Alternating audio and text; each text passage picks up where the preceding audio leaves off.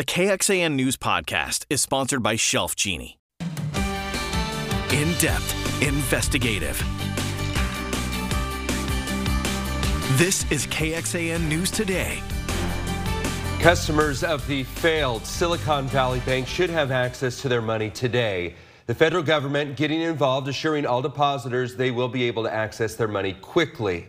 Good morning. I'm Tom Miller. Good morning. I'm Sally Hernandez. We're told President Biden is expected to talk about this later on today. The bank, by the way, serves more than half of the tech scene. But small business owners have their money tied up too. KXAN Sarah Alshay talks with the owner of a new business impacted here. First and foremost, incredibly grateful that they've said what they've said. Sarah Pule is one of the Silicon Valley Bank customers receiving the news they'll have access to their money come Monday. The Federal Reserve announced the decision Sunday. Pule is the founder and CEO of Austin-based startup Boxed Premium Wine. Right, here we go. This is how we're going to fill the bag. Let me show you. The bank's customers are primarily businesses and investors in the tech sector. The bank gets shut down, made some phone calls and it's like, what do we need to do? How are we thinking about this? The company's downward spiral began late Wednesday when it surprised investors with news that it needed to raise over $2 billion to offset losses. As soon as depositors start to think, wow, my money might not be safe, they all pile in at once to take their money out and that's a bank run. And that's what happened to Silicon Valley Bank. The FDIC, which insures money in banks, typically insures accounts up to $250,000. But many of the companies and wealthy people who used the bank, known for its relationships with technology startups and venture capital, had more than that amount in their accounts. Business professor at the University of Texas, Ben Benson, says there are instances where the federal government can do more. The FDIC has the option to go beyond the insurance level levels. And if they decide to expand and cover all those depositors, then those depositors will be made whole. And that is now the case after the Federal Reserve's decision that all depositors will have access to their money. Still, Pule says she and other small businesses are left shaken up by what happened and are reassessing their business plans. A lot of entrepreneurs are looking at their companies and their teams and their capital and saying, what are what are we doing? How are we doing it? How else do we need to secure it? Sarah Alshah, KXAN News. In her announcement, Treasury Secretary Janet Yellen emphasized the federal government will not be bailing out Silicon Valley Bank. It was the second biggest bank failure in U.S. history after the collapse of Washington Mutual in 2008. First warning weather with meteorologist Kristen Currie. Good Monday morning. We begin with a look at clouds and radar showing a lot of cloud cover as we start our day. Couple sprinkles, not impossible, but in general, the vast majority of us are going to stay dry. So I wouldn't worry about bringing the rain gear today. We do have a live look from our Indeed domain camera showing clouds up top, Nothing underneath though. Fog, not something we have to worry about today. 53 degrees though as we begin the day. And I'll tell you what, these temperatures are going to run noticeably cooler all day long. We start in the 40s and 50s. 40s found out in Northwest Hill Country. Everybody else in the 50s to start the day. But it's a good 15 to 25 degrees colder than what we had yesterday, courtesy of that front that moved in over the weekend. So today, I think you'll feel it more so than what you felt yesterday. We're cooler to start. We're cooler to finish trading yesterday's mid 70s for highs only in the 60s today. The morning clouds will clear as we get into the afternoon hours, expecting mainly sunny skies after lunch. A little bit of rain chance tomorrow, much better chance for more meaningful rain Thursday into Friday with our next cold front, which we'll talk more about coming up in your first warning forecast. All right, thank you, Kristen. The music festival part of South by Southwest is kicking off today. With a blend of new talent and legendary performers, Sixth Street was busy over the weekend, of course. All the visitors from all over the world. Photojournalist Frank Martinez brings us the sights and sounds of South by.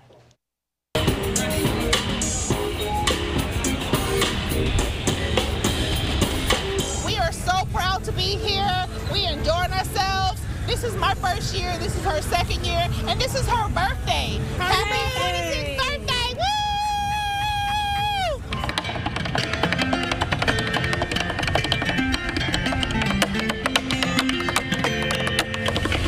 What up, Top Bob, baby? Everything is great. Everybody is great. Everything is so live and vibrant. Like, it's nothing but great vibes all around. So you're going to love it. You're going to love it. Absolutely love it.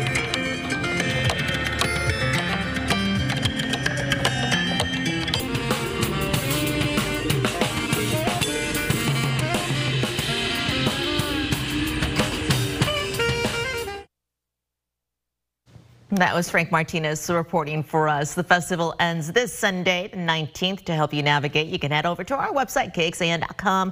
Under the South by tab, we have all the interactive maps that you need to know about and all of the transportation information. Still ahead, with thousands of people coming to Austin for South by, many are choosing to stay in Airbnbs. This is a financial boost for hosts as festivals can bring in a lot of extra money, but only if the hosts are licensed. Only. Have Thorne, a person for uh, Airbnb, says Austin rental properties will be filled with people from near and from very far away.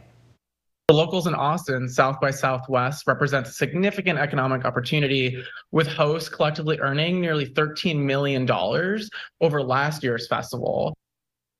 To operate a short-term rental, the city requires owners to get a new license yearly. In December, the city's code department said there are about 11,000 short-term rentals here in Austin, but only about 1,800 were licensed. And so that means these property owners are not contributing to the hotel occupancy tax. And without the license, some of the city's power to regulate the property are taken away.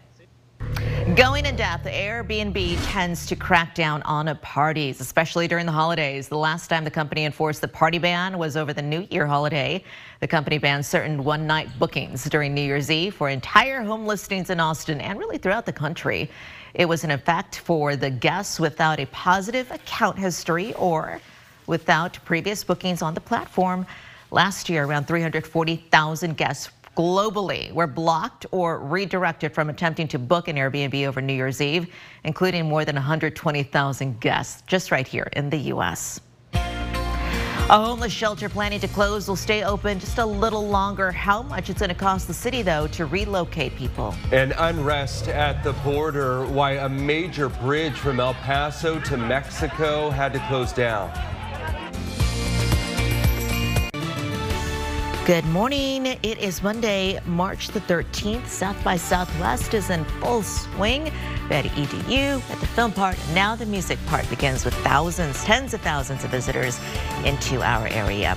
So after a lot of pushback from the city of Austin, we now know the Salvation Army is going to try to keep its downtown location open, at least for now. Yeah, for now. The city wants more time to get the people who are in that shelter into other housing. On Friday, we're going to get another update from the Homeless Strategy Division on that progress. Despite the extension only lasting 30 days, it's going to cost the city up to $100,000. That's on top of what the city previously paid in contracts for the downtown shelter. That was detailed in a public health committee meeting last week. So in terms of the city funding of uh, the downtown shelter, um, has been around $600,000 annually. Uh, historically, for fiscal year 23, it was increased to about a million dollars, uh, both through uh, an increase in or uh, an allotment of ARPA funds and an increase in the homeless housing and housing services program through the state. City memo says people will likely end up in other shelters, transitional housing programs, or apartments but if a short-term stay is needed, they could be put in hotels. How you can get the best deals on a last-minute spring break trip. Okay, and the program at a local college to help create more teachers. This KXAN News podcast is brought to you by Shelf Genie. I'm Rosie Newberry from KXAN Studio 512. Considering replacing your kitchen cabinets? Struggling to find or reach things? Go to shelfgenie.com slash Austin. Shelf Genie designs custom pull-out shelves for your existing cabinets, adding convenience and value to the most used room in your home. Shelf Genie custom pull-out shelves, everything in reach. Good morning. A live look again from North Austin, our Indeed domain tower camera looking out at Q2 Stadium. Another win for the Verde and Black over the weekend. Great work from Austin FC. You know, if you're frustrated with the massive crowds in Austin for South by Southwest, not too late to book a spring break trip out of town. Erica Brenna has talked to a travel expert on the deals and how to save in the future. Joining me today is Katie with going.com. So, Katie, tell me what are the trends that you're seeing for travel out of Austin for spring break and for the year? Austin is is one of those destinations that a lot of people come to, but also one of those destinations that people want to leave from and, and explore other parts of the country. And so what we're seeing for spring break in particular, you know, taking advantage of the cherry blossoms out to DC, 154 round trip, which is a fantastic deal over to Washington. Or, you know, getting a head start, even though it's the end of ski season, you can actually get to Denver for 158 round trip and get take advantage of all the hiking that's out there. So why are we seeing these good deals out of Austin right now? There's no right or wrong answer when it comes to why a specific deal is popping up. There's many factors that happen, but you know, we are we're in that time period where you can still get a good good deal for the spring season. And it's a really great time to take advantage of travel um, just because, you know, summer is a peak season. And so you tend to not find as many deals when you're looking to travel, you know, a month, a two months out, especially in a peak season like the summer. Is there a particular time to book travel to get the best deal on? all of the things the airfare, the hotels, the cars. What is the best time to save some money when it comes to traveling? When it comes to travel, you know, we talk about for air air tickets specifically the Goldilocks window. And that is if you're looking to travel in a peak season domestically, that's about 3 to 7 months out is when you should be looking to for the best opportunity to find the greatest deals. Don't wait once you see a deal. You know, typically travel gets more expensive the closer you get to that intended date. So, you know, if you see a great deal, go for it. And again, you have 24 hours to cancel if you book 7 days in advance. Awesome. Okay. Katie from going.com, we appreciate your time today. Thanks so much. If you do want to maybe stay in Austin, Yeah. though, families have another option, and this one is out at Dreamland in Dripping Springs. Says it's going to reopen to the public now. It was missed. The outdoor entertainment space has mini golf, they have live music, pickleball, they have a bar. Back in January, it did have to close though because they were putting more of an emphasis on pickleball, specifically holding matches and some private lessons. And Dreamland is open seven days a week from 7 in the morning to 9 o'clock at night. An asteroid may hit Earth on Valentine's Day in a little over 20 years. The asteroid named 2023 DW was discovered on February 26th. NASA says the asteroid could potentially hit the Earth in 2046. The chances, though, are pretty low. It's about 160 feet in diameter, according to the European Space Agency, has one in 625 chance of impact under the science section that we have for you right now on our website, kxan.com. We're going to have more on how big the space rock actually is. So just a little reminder in 2046. Noted. yeah. Put that in the planner. to clarify on this, because when I read this immediately, I was like, that doesn't sound good. Um, it's not going to have like a dinosaur extinction impact, Mm. even if it were to hit. Okay. Yeah. Probably just, be- a couple tsunamis, maybe a little bit, of, know. like some wind coming in. Circle it on the calendar, Yeah, it's- I'm telling exactly. We got 20 years to figure it out. Let me show you what's going on with your forecast here. Clouds and radar showing a lot of cloud cover out there. Not a whole lot falling from those clouds though. Could you maybe see one or two little raindrops? Yes, but I'm not convinced we're going to see any meaningful rain today. So leave the rain gear at home. Statewide, you can see a couple more showers up to the north, even a little bit of snow picking up there in the West Texas area. Temperatures this morning, uh, certainly not cold enough to snow. We've got 40s and 50s. But the reason I'm showing you this is because today's a cooler day. We're only going to be in the 40s and 50s to start and 60s to finish. Not those 70s, 80s, 90s we had over the last week. It was unseasonably warm over the weekend. But I'll tell you what, today, our temperatures are actually running a little bit cooler than normal from the 50s to start to the mid to upper 60s to finish. Like I said, it's going to be a little bit of a shock to the system because we've been, relatively speaking, so much warmer. Now, sky conditions wise, those clouds are going to slowly clear through the morning, and then we've got a ton of sunshine on the back end of today. Mainly sunny skies after lunchtime. Clouds are going to come back though, and as we start tomorrow, mainly cloudy skies, similar to what we have out there now. But tomorrow we don't get rid of the clouds. We're going to hang on to a mainly cloudy sky for your Tuesday with a couple little spots of sprinkles possible. We have a little disturbance rolling north that could bring us just enough lift to bring us a 10% chance of sprinkles on Tuesday. What am I more convinced of? I'm more convinced of a cold front coming in Thursday to bring more meaningful rain. So Wednesday's the transition day, more clouds than sun. Thursday, there's going to be a dry line setting up, and that could trigger some spotty storms, scattered showers in the afternoon. Cold front coming in overnight. It's going to continue that 70% chance of rain. This is early, early Friday before sunrise, and then everything clears behind it. We're just left with a partly sunny sky Friday afternoon. Early look at some of that rainfall potential, anywhere from a quarter of an inch to maybe an inch, isolated spots of more between now and this weekend. Seven day forecast, upper 60s today.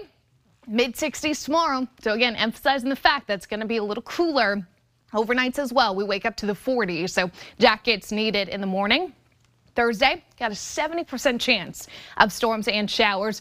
Pretty wicked winds coming in with this cold front, though, with wind gusts 30 to maybe even 35, 40 miles per hour. You'll notice the drop in temperatures, though, going from near 80 Thursday afternoon down to the 50s on your St. Patrick's Day afternoon. And then we hold those 50s into the weekend. Overnight lows in the 30s Saturday morning. Could even flirt with a hill country freeze on Saturday morning as well. We'll keep you updated as we get closer. Thank you, Kristen. A bridge between El Paso and Mexico is back open today after a chaotic scene over the weekend. Large group gathered on the Mexican side of the bridge, temporarily blocked traffic yesterday. Now, this video from U.S. Customs and Border Protection shows law enforcement confronting migrants as they tried to cross into the U.S. side. Border Protection says officers used barriers and wires to stop them. Some migrants did, though, push their way through and make it into the U.S. This is KXAN Sports, brought to you by Thomas J. Henry. Hi, good morning to you. Last time the Longhorns were a two seed, 2008. Last time the Longhorn men made the Sweet 16, 2008. Longhorns are a two seed in the tournament. Gathered at Moody Center on Sunday afternoon to watch the brackets unveil and find out they are headed to Des Moines, Iowa. After that, they made their way down to the tower. They lit that tower orange for that Big 12 tournament title and now turn their attention to a Colgate team that, like any mid-major opponent, they're going to have to cram for. Colgate, the winner in the Patriot League, and Texas will play them on Thursday evening. And yeah, look at that potential matchup on Saturday. Aggies, the seven seed. First, they play Penn State, the second game of the evening in Des Moines. But Rodney Terry and the Longhorns now turn their attention to the postseason. Well, you know, I, I think uh, obviously uh, this time of year you have to be excited about uh, every opportunity that, that presents yourself. And, uh, um, you know, being in the NCAA tournament, the body of work that we were able to do uh, this season, uh, being a two seed, really proud and, and happy for our guys in terms of what we were able to do. Colgate, you know, will be on our minds, and that's what we're going to, you know, start working on those guys. Myself and our staff will work tirelessly uh, starting here in a couple hours, just really trying to uh, to dig into them uh, in their season. Yeah, their season was a good one. UT women, they are staying home for the first weekend. Longhorns get the number four seed in the Seattle Regional, and they'll be in action Saturday at Moody against East Carolina. The other game Saturday, Louisville and Drake. Now, Texas lost to Louisville in the Bahamas back in November. The winners of that will play on Monday for a trip to the Sweet 16, where if they win two, they are headed to Seattle. So it is time to dance in college basketball on both the men's and women's side. Back to you. Thank you, Roger. Hey, earthquakes are one of the most destructive forces on our planet. And at the University of Texas in Austin, researchers are trying to recreate them. KXAN's Eric Hendrickson takes us inside their lab to find out why they're making these miniature quakes. At UT Austin's Geomechanics and Geofluids lab, scientists are getting a better understanding of earthquakes. With a test like this, I will check in once a day, take a acoustic measurement, and then make sure everything's looking okay. PhD student Peter Miller learns how water moves through rock. You take a sediment, you just squish it like a sponge, and water's going to come out. While PhD student Caitlin Scheibel creates a miniature fault line. You're going to drive this forward and it's going to slide along, and so that's simulating like the two rocks sliding against one another. It's not just the Earth's movement they're recreating. This device, for instance, can simulate pressure felt several miles beneath the Earth. It's like being under the Earth where everything's being squeezed. Different rocks react differently under pressure. These were collected off the coast of New Zealand on a drilling expedition in 2018. These New Zealand samples helped the team discover something fascinating. They're like heels, um, and so then when you slide again, it actually takes like more force for you to get it to continue to slide. So you can actually see up close, there's sort of some streaking on this Demian Saffer, director of the UT Institute for Geophysics, says fault zones with a lot of clay are slow to heal. If that healing is very small, then it doesn't take very long before you can build up enough stress to break the rock again, to overcome that healing. which means the earthquakes have less power and are less destructive. These slow earthquakes are common in New Zealand. Japan is another area that has these sort of strange slow earthquakes. Unlike a traditional earthquake, slow earthquakes occur over several days or even weeks, releasing the energy of the earth so slowly you may not even notice it. It's this big discovery 20 years ago, and it kind of changed the way we think about how earthquakes work. Rock heals at different rates, which the experiments of the lab can help determine. We're sampling the different rock types that might be involved in the faulting. Saffer says by understanding the rock, they can answer where are the areas that are most likely to have a big earthquake? Where is the hazard high? Where is it low? Uh, where is the propensity for big earthquakes to happen? Big questions to an Earth sized problem. In Austin, Eric Hendrickson, KXAN News. So what's next for earthquake research? Well, large-scale experiments that can simulate the Earth's heat and long-term experiments that last not just days, but months or maybe even years. Thanks for joining KXAN News today. You can also listen to KXAN News Nightly every weekday after 5:30 p.m. for in-depth coverage on what matters most to you.